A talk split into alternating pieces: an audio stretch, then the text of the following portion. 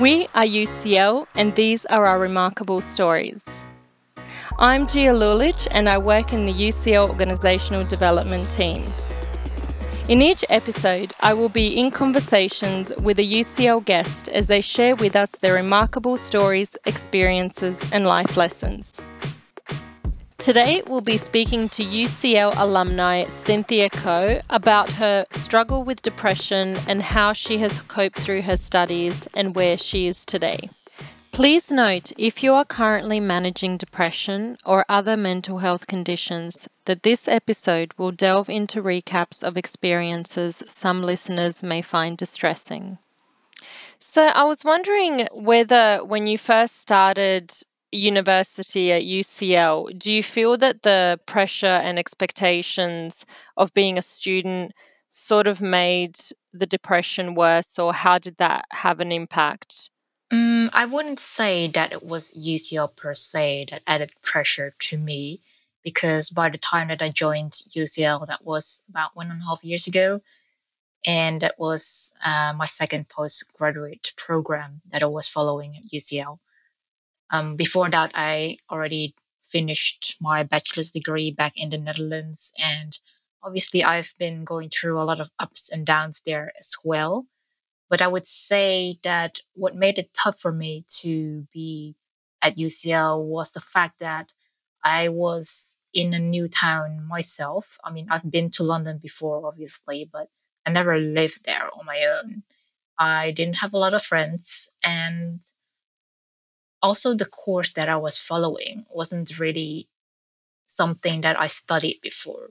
So yeah, I I um I, I studied behavioral science at UCL, but before that I actually did a degree in industrial design engineering. So I was much more of a designer or an engineer than a sociologist or a psychologist, let alone a behavioralist.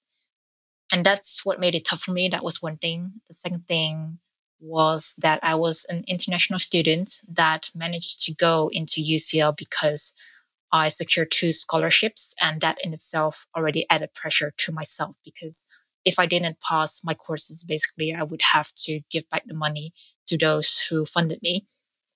Uh, and yet, thirdly, like I said already, it was the loneliness. It was dealing with myself um, in a small bedroom apartment. It was just yeah, I think anyone in my situation would feel a little bit more lonely and sad if they were to travel to another country and didn't know a lot of people. But for me, I think it was even more impactful because I had previous experiences um, failing in education. Well, just that one experience really when I studied psychology for three months. And I felt like being at UCL was my time to make all that right because during my engineering and design degree, I didn't really manage to have a student life. I focused a lot of my energy on studying because I didn't feel like I was as smart as my peers. And at UCL, because there were so many student societies, I felt like this was my time to really find myself, to find the people that match my values, to do something to develop myself beyond just academics. So I wanted to do well in academics because of my scholarships, obviously, but also I wanted to do well in my personal development because basically during my teenage years and my undergrad degree, I felt socially deprived in a way because of my depression. I think one of the reasons why your story is so significant, Cynthia, is that a lot of the struggles that you talk about would be very relevant to our international students um, who have scholarships as well and are feeling that added pressure on top of being in a new city, on top of being lonely. So, what would you say was your lowest point um, as a student, and what was the kind of trigger that made you reach out for help or made you take want to take a step in the right direction to uh, get on the road to recovery or managing the depression? So I would definitely say that my lowest point in life was during my gap year that I already talked about. But during UCL in particular, I think it was the third term where I was severely depressed and I had a lot of anxiety attacks because third term is all about the deadlines and studying for your exams and you don't really have a lot of lectures anymore. So I struggled a lot to simply get out of bed. Every time the thought of just going to the library or the student center, even though I, um, even though I would meet up with some of my peers to work on assignments together, the thought of going to the library paralyzed me so much that I would have a very intense heartbeat while whilst lying in bed for half an hour, and sometimes I would end up crying and hyperventilating. So that definitely was a very tough time. And I kind of expected that to happen because I've had these depressive episodes and anxiety attacks even before I went to UCL. So when I first came to UCL at, um, at the beginning of the term, so in term one, I already looked for the student psychologist at UCL and I had six sessions with the psychologist there, which was okay, but obviously in six sessions you can't fix what's been happening for 15 years already. And after that, um, I think during term one and two, I was mostly just busy being busy. That was my only solution, being um, proactive, surrounding myself with people, and making myself feel worthy of being alive by doing things that I believed in, such as joining the UCL Climate Action Society or being a sustainability ambassador. Uh, and all of that really got me through alongside some dance classes at the UCL Dance Society. But then in term three, a lot of that fell away and I didn't have lectures to go to anymore. So, and, and then I also had the stress of doing my assignments well. I couldn't concentrate anymore. I lost the ability to plan. During term one and two, I was planning so much back to back. My whole Google Calendar didn't have any gap in it because I couldn't stand the thought of being alone in my bedroom. And then suddenly during term three, I couldn't even get out of bed. And thankfully, um, the course that I attended, the behavior change course, was a very small course. So the teachers were really close to us. My course coordinator and another teacher of mine, um, they were aware of my circumstances.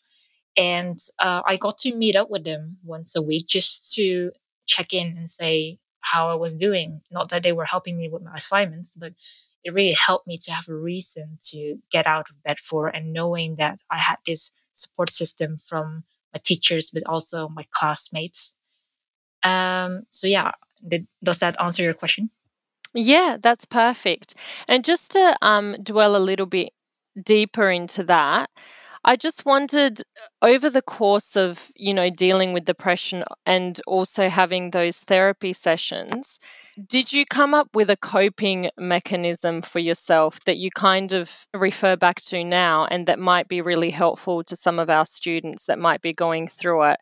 For example, if you can recall that day when you couldn't quite get out of bed, what was the story you told yourself that eventually made you do what you needed to do and sort of take the next step um, for that day or for that week or mm-hmm to be honest, there wasn't really a story that I told myself because at that point and at several points in my life, I felt so hopeless that I questioned um, whether I should even be alive. Not that I was thinking of taking my life per se, but I was just questioning why I was born in the first place. So when you're lying in bed all paralyzed and having having these anxiety attacks, you don't really think about a bigger story. You just think about surviving. And that's what I did my whole year in London. I was surviving by what I would call a little bit of a hyper organized version of myself by planning a lot of back to back meetings, whether they are social events or joining society stuff, just to make myself feel useful, just so I wouldn't be alone in my bedroom a lot of people praise me for that. Actually, they would always see me and say, Wow, Cynthia, you're so busy and you're doing so many things and you're doing so many awesome things. How do you do all of that? How do you manage all of that? When they didn't realize that that was my coping mechanism of dealing with my depression and anxiety.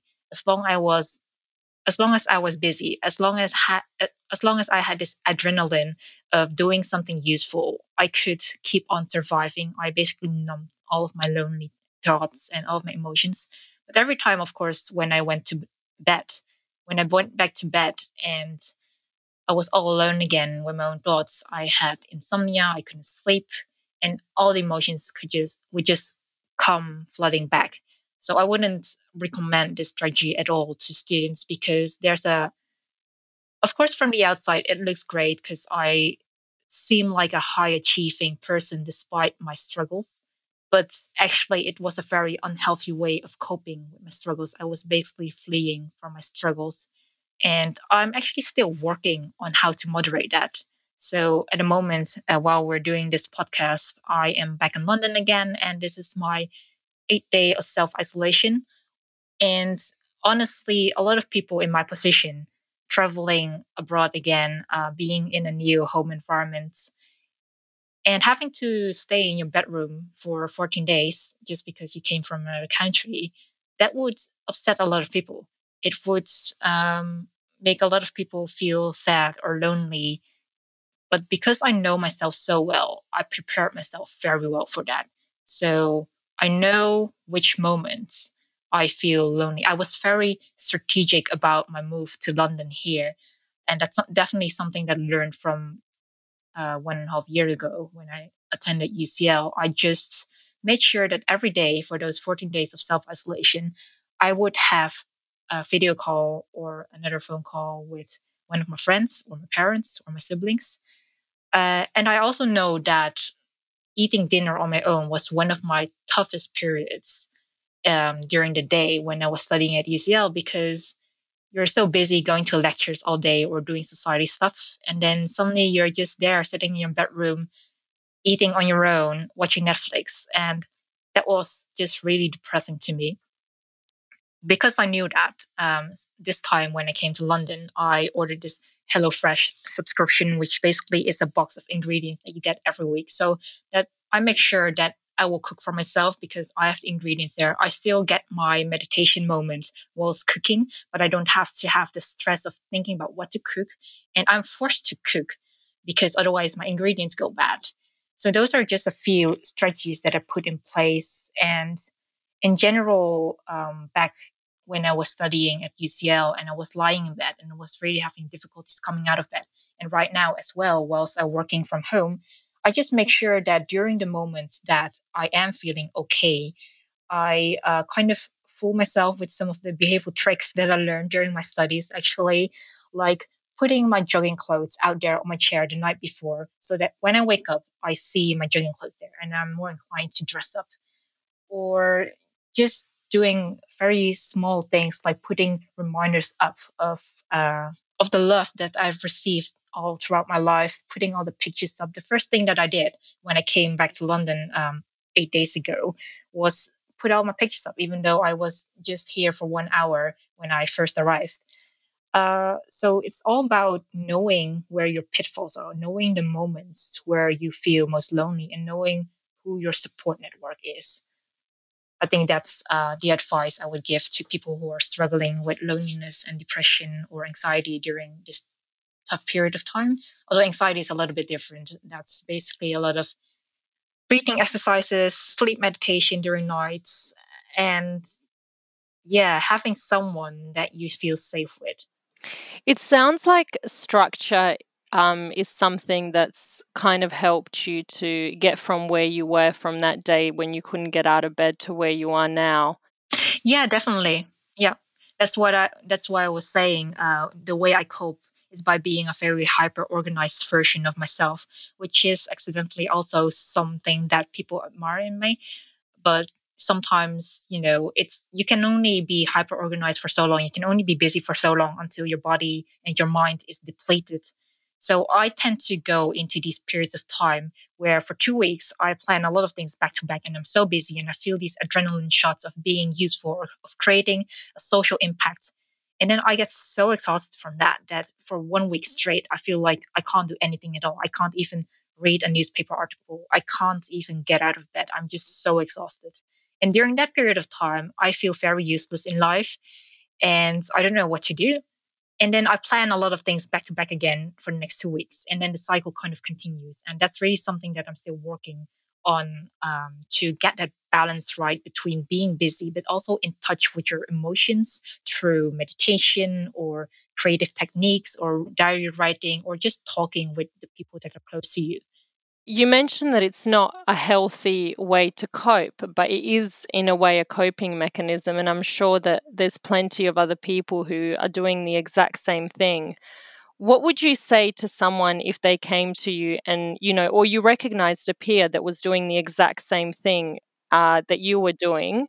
Uh, you know, overworking, keeping themselves super busy so that they don't really have to be alone with themselves what would kind of be a piece of advice that you would give to someone else based on your uh, experience?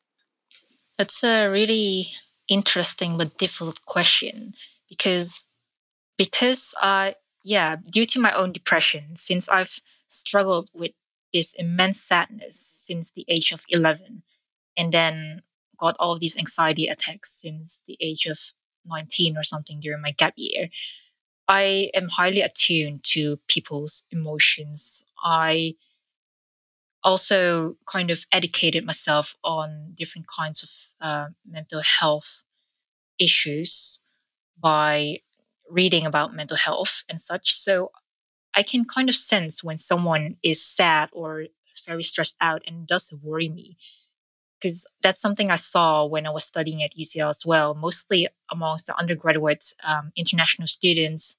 I would see them working in the library till 3 a.m. I would see them being a vice president and a president of three different societies. And I know that that's what's needed to survive in this current world.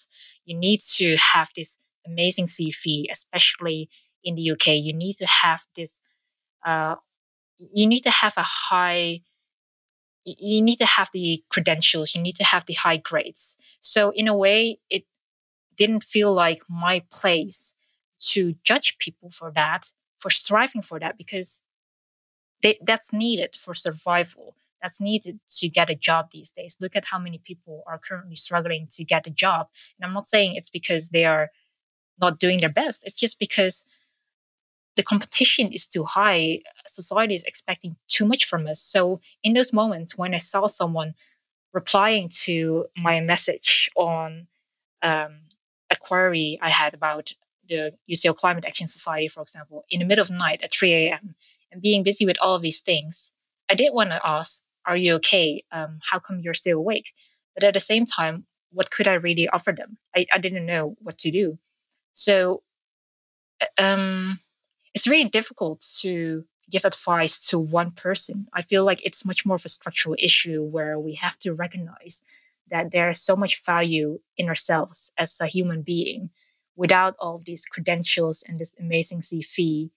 And it's really about finding a coping mechanism that values your self worth, that's not tied to external factors in that sense. So it's about celebrating the small wins even though the world may not see them.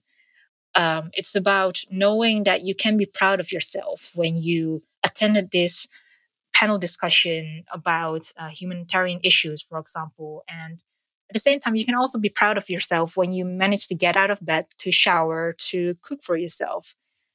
I think it's about, as cheesy as it sounds, counting your blessings as well. And I definitely am not saying that because it's a solution per se because I know that a lot of people undergo trauma that's been going on for years, myself included. I've gone through a lot of trauma in my life. I've lost I've lost a lot of friends that couldn't deal with my trauma because it was too much because they just they didn't have the tools to handle my emotions and I didn't have the tools to handle my emotions.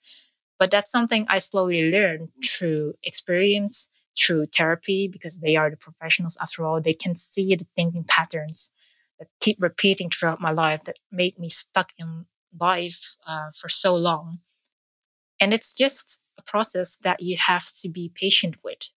I think that's uh, all I can say, really. You have to be patient with yourself. You have to keep trying.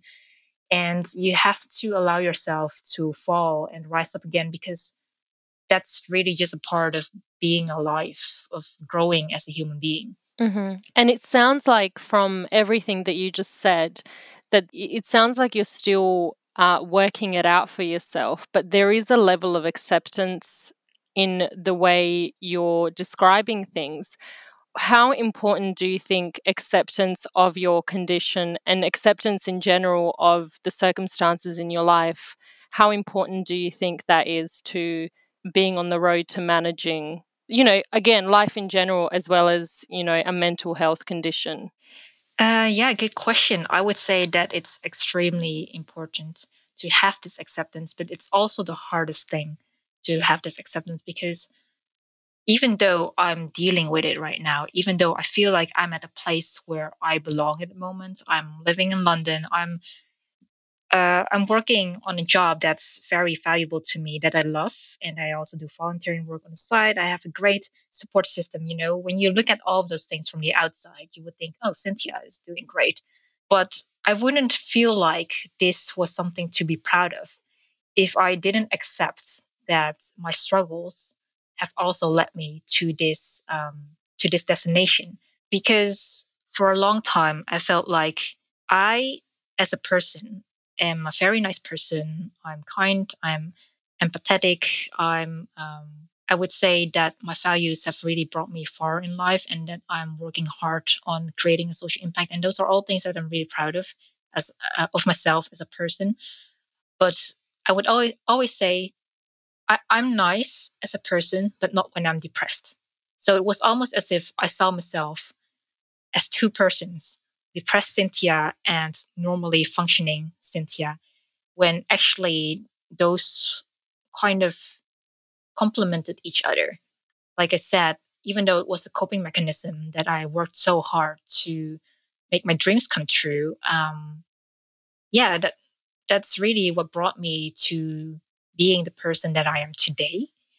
And if you don't accept that the depression is a part of you, you will never really believe the people that believe in you.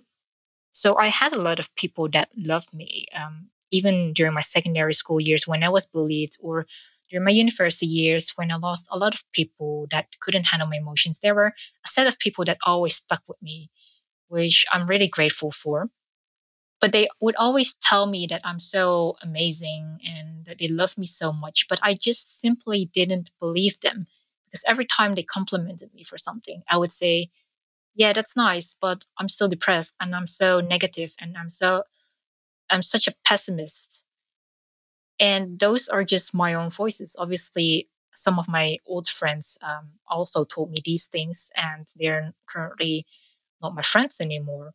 But I realized that I was being a bad friend to myself as well because I didn't accept that I was depressed.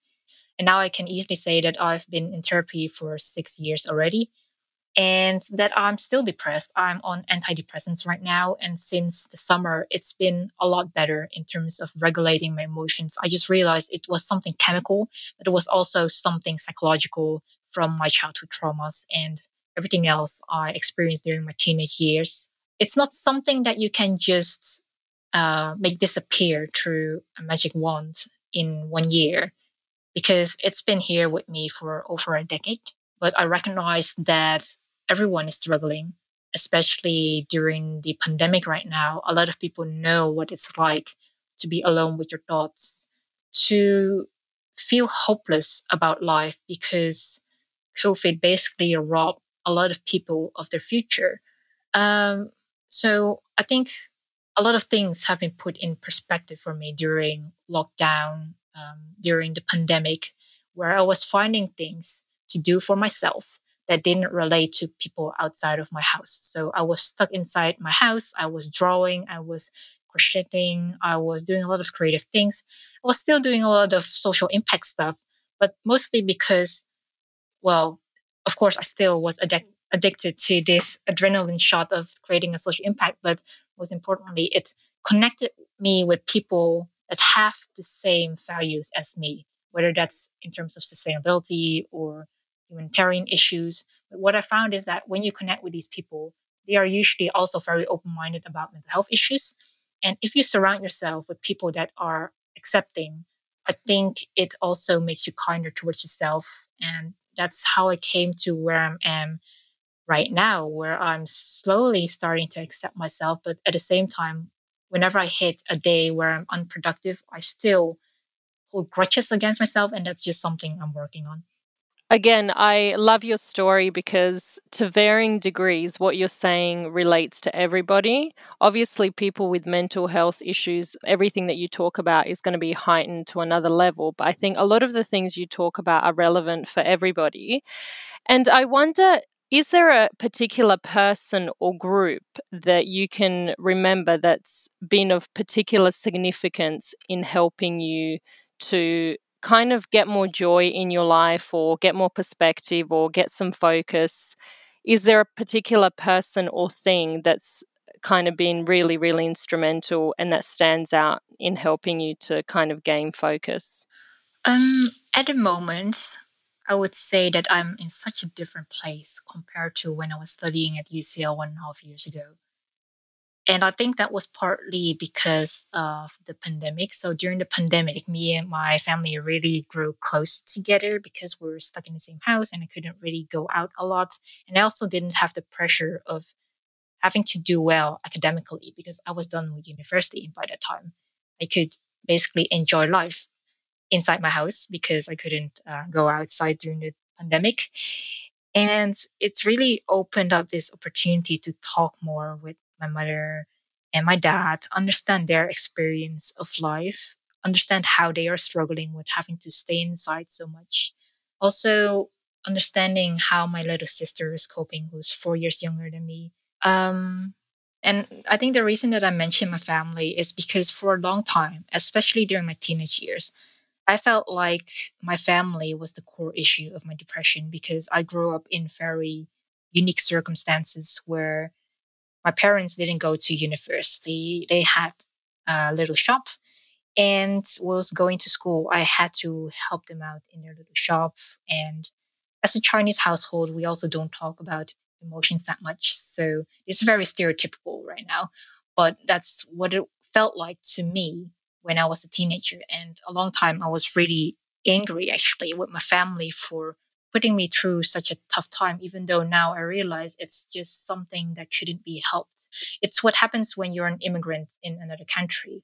Uh, so, in a way, growing closer with my family during the pandemic gave me a lot of closure about the past, recognizing that, yes, life was tough during my childhood because of our circumstances, but things do get better.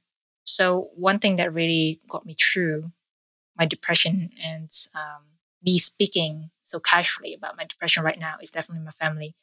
My second group would be my university peers. At um, during my undergraduate degree in engineering back in the Netherlands, I met a group of nine people that are really just my type of people. They are creative geniuses. They don't mind me being quiet sometimes. They don't mind me being overly hyperactive sometimes. And we just really clicked. And a few of them, amongst which my best friend, she's just very empathetic, always listening to me, always trying to learn more about mental health and learning about how to communicate with me. So, like I said already before, surrounding yourself with people that are empathetic is so important. And it really brought me to the journey that uh, I am at right now. And then the third thing is basically um, a lot of social impact groups that I'm a part of. And I keep emphasizing this because it's such an important part of my life to feel like I'm doing something for the environment.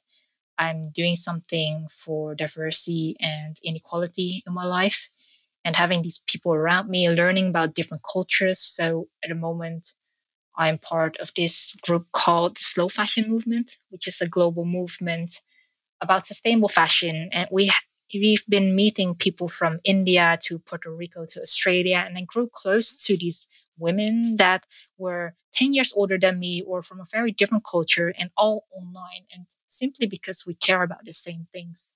So surrounding yourself with loving people people that love the same things as you people who think the same things are important as you, even though it kind of makes you stuck in this echo chamber of thinking that everybody in your life is environmentally friendly or uh, caring about social impact it does really give you this meaning in life and that's something i really missed in throughout my whole life actually um, being a second generation immigrant in the netherlands i felt like i didn't fit in with the general dutch population um, being someone who doesn't necessarily subscribe to any religion, I felt out of place because I didn't have a Sunday church to go to. I didn't have this community to go to every week.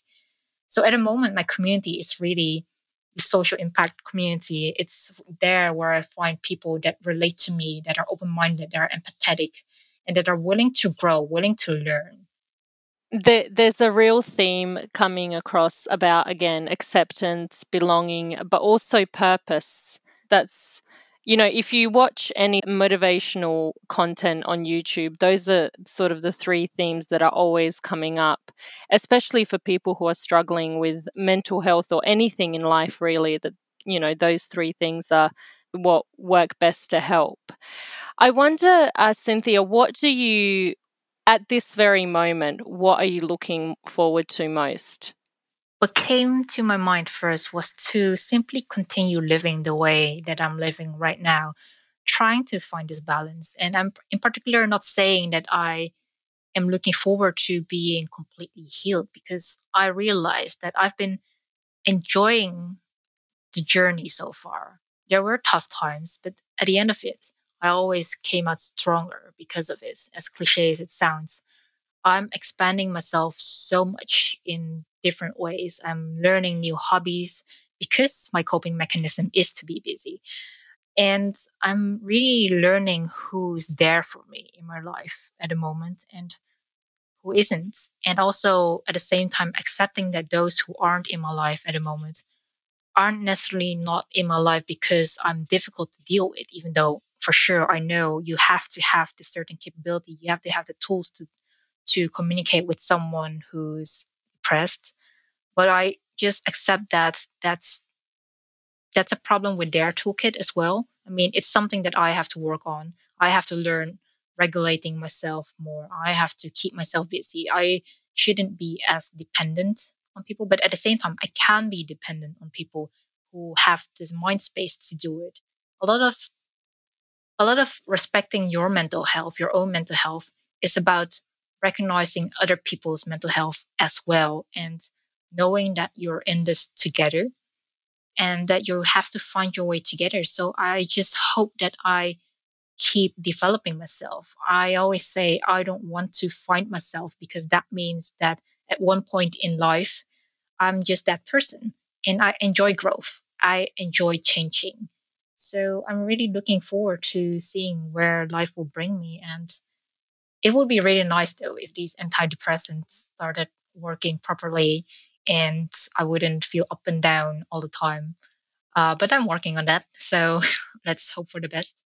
You mentioned that when you were at UCL, there was a few uh, kind of groups or communities that helped you. Do you remember what those were? Yeah, so the first group is definitely the behavior change community. So Michael cohort was just a group of 30 people or something, and they were all from different backgrounds, different ages, but we just connected so well, maybe because the behavior change course was just in its second year back then. So the teachers were very involved. I could really rely on my teachers. The second group that I could rely on was the UCL Climate Action Society. I met amazing people there that were as hardworking as me, that even worked even harder than me. But we we recognized each other's struggle. We knew that if we wanted to make a change in the world, this is what we had to put in. And we knew that things could get tough sometimes, but we knew that it was worth it. We wouldn't verbalize this per se, but it's just this general vibe that you get.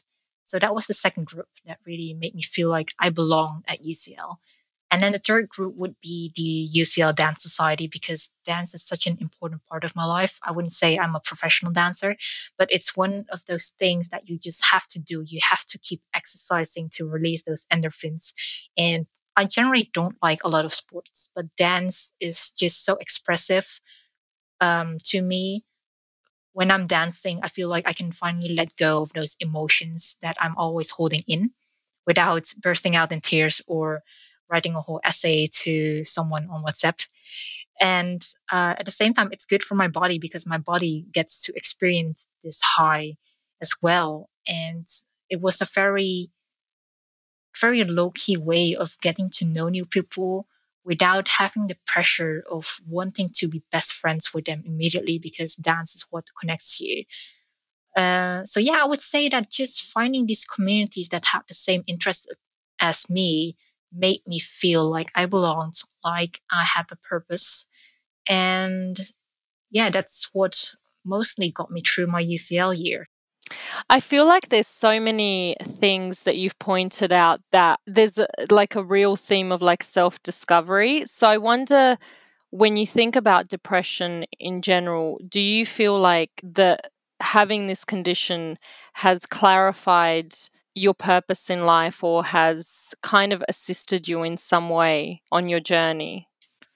Well, sometimes I'm not sure if it's the condition that caused me to be so introspective or my personality in general. And that's, I think, sometimes because a lot of my depressive traits can also easily be personality traits. And sometimes I find it hard to distinguish between what's really me and what's the depression talking. But in general, I would say being introspective and going through therapy, always being attuned to what you're thinking and what you're saying and how you react to people, that really gives you this resilience and the capacity to analyze yourself and to be very aware of yourself. So I think that really put me on this journey of self discovery. But just because I'm depressed doesn't mean that I'm the only one that can develop this. I think you should think about mental health as a spectrum.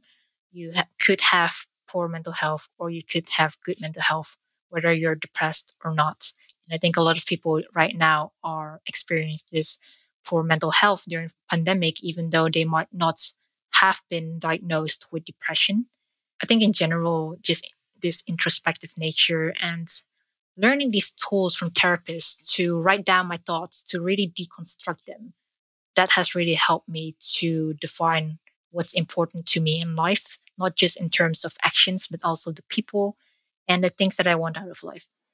Yeah, it sounds like, you know, irrespective of your condition, it sounds like you've there's a real clarity around knowing yourself and what you want out of life and what kind of people uh, you like to surround yourself with. And that I feel like that's of real value to someone who's as young as yourself to have so much clarity around that because a lot of people spend their life, you know, they get to the age of 60, 70, and they're still not quite sure if the people around them are right for them. They still feel like they don't quite belong.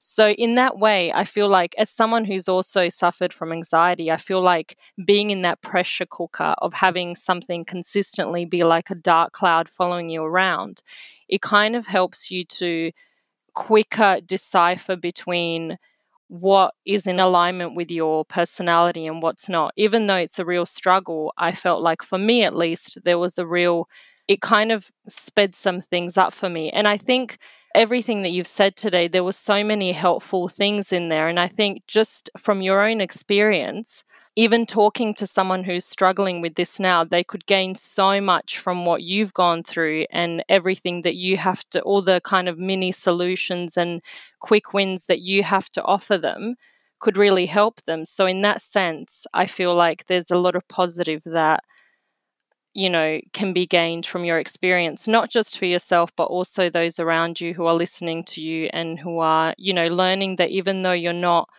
you're not perfect and life's not perfect, that you have found ways to cope with this situation, also found things about yourself that you are excited about and that you are feeling positive about.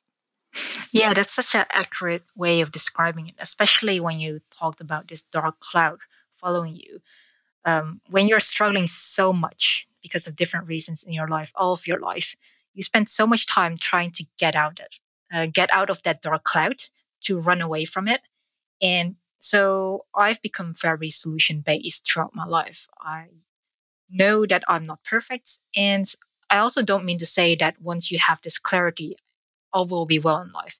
because you never know what happens in life. When I graduated in May from my master's degree, I thought I was going to work in London, uh, which is something that happened, but I thought I would be working as a designer, which is what I initially studied. I thought I would uh, design some systems that would improve sustainability in the UK or something.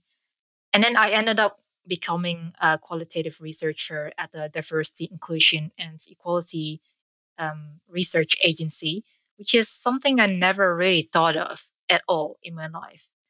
But it really matched with my values at the same time. It matched with my lived experiences of being a second generation immigrant in the Netherlands, of being a person of color in different countries.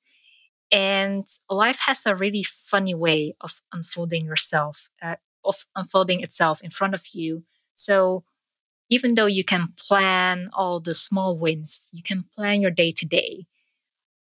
I wouldn't get too stuck on planning what you want to achieve in, let's say, two years or 10 years, because it's so much more important to plan how you want to feel instead and how you get there and through what tools. That's also an adventure that brings joy to life, I think. No, that's such a powerful message, and I completely agree. And thank you so much for being so candid. I think everything you said is going to help a lot of people, a lot of students at UCL just to see the situation in a more balanced way. And also, it's always helpful to know that there's other people that are sort of sharing a similar struggle to, to yourself. So, thank you so much for sharing and being so open. Um, so, finally, I want to pose to you the questions that we pose to all of our guests, which is what would Cynthia today have told a younger Cynthia, perhaps, you know, at the beginning of realizing you had depression, at the beginning of your adult journey? Hmm, that's tough. So I think I would I, I think I would direct that message to uh, my 11 year old self, even though I wasn't diagnosed with depression yet back then, but certainly that was when it all started. And I would tell her the people that come into your life right now may be right or they may be wrong for you, but there's something to learn from it. And I know that I know that the time ahead will feel very dark and lonely. But at the same time, whilst navigating this darkness, know that by the end of it, an amazing person comes out of it. And I hope that you can stay alive to experience that person and experience becoming that person, most importantly.